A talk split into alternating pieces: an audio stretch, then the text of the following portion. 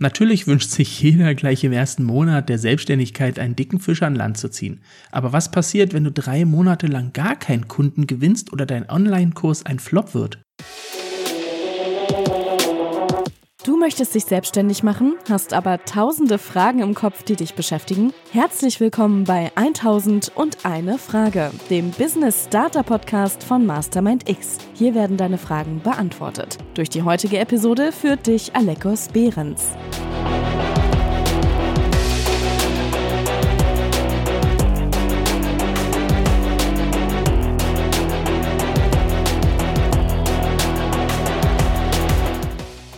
Herzlich willkommen zu einer neuen Folge 1001 Frage, dem Business Starter Podcast.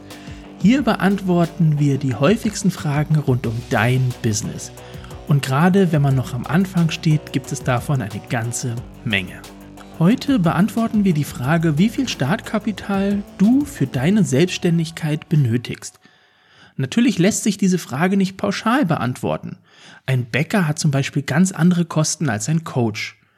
Aber ich zeige dir heute, wie einfach es eigentlich ist, ganz individuell für dich dein benötigtes Startkapital herauszufinden. Zuerst einmal, was ist überhaupt Startkapital? Startkapital ist die Summe Geld, die du benötigst, um deine Ausgaben so lange zu decken, bis du genügend Einnahmen hast. Ich wiederhole das Ganze gerne noch einmal. Startkapital ist die Summe Geld, die du benötigst, um deine Ausgaben so lange zu decken, bis du genügend Einnahmen hast. Du musst also zuerst klären, wie hoch deine Ausgaben sind. Welche fixen und variablen Kosten hast du? Da wären zum Beispiel ein eigenes Büro oder den Coworking Space, in dem du dich eingemietet hast, Webhosting-Kosten, Buchhaltung und Steuerberater, Marketingkosten, Vielleicht bist du schon auf Dienstleister angewiesen oder planst direkt von Anfang an Mitarbeiter einzustellen. Und welche Anschaffungskosten fallen zum Start deiner Selbstständigkeit an? Benötigst du Hardware wie zum Beispiel einen PC oder Drucker? Benötigst du Software? Hast du eine sonstige Büroausstattung geplant? Verkaufst du Produkte? Benötigst du eventuell Materialien, die du von deinen Lieferanten einkaufen musst? Und nicht zu vergessen ist natürlich der private Bedarf also dein Lebensunterhalt, Miete, Essen etc.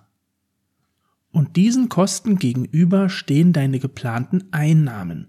Wie viel Geld hast du vor, in der Anfangszeit zu verdienen und wie wirst du das schaffen? Erst wenn diese Einnahmen größer sind als deine Ausgaben inklusive deinem privaten Bedarf, musst du nicht mehr auf dein Startkapital zurückgreifen. Stellst du also deine Ausgaben deinen Einnahmen bis zu diesem Zeitpunkt gegenüber, so erhältst du als Ergebnis dein benötigtes Startkapital. Um das aufzuschlüsseln, hilft dir ein Businessplan. Ein Businessplan ist eine Übersicht über die Entwicklung deines gesamten Unternehmens.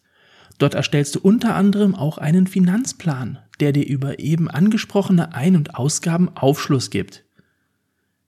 Wir werden in weiteren Episoden auch noch genau besprechen, welche Businessplanmodelle es gibt. Und keine Sorge, nicht alle sind 40 Seiten lang, manche passen sogar auf ein A4-Blatt.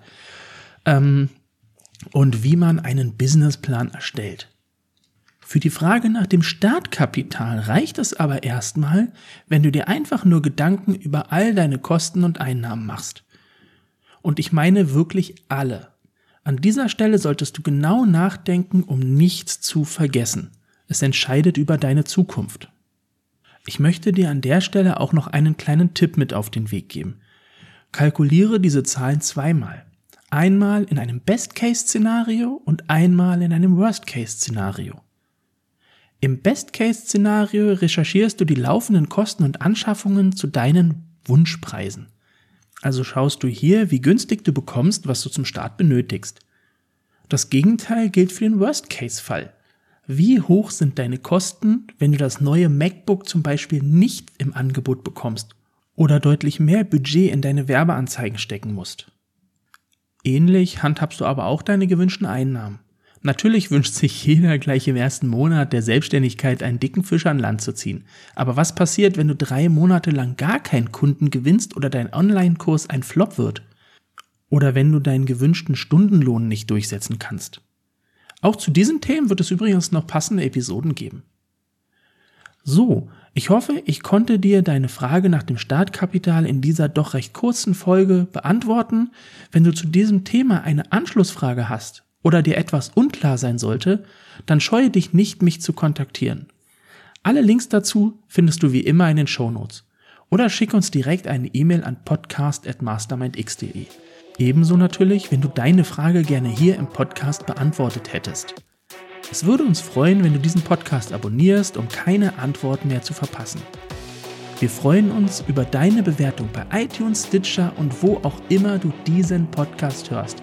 Mach's gut, wir hören uns, dein Alekos.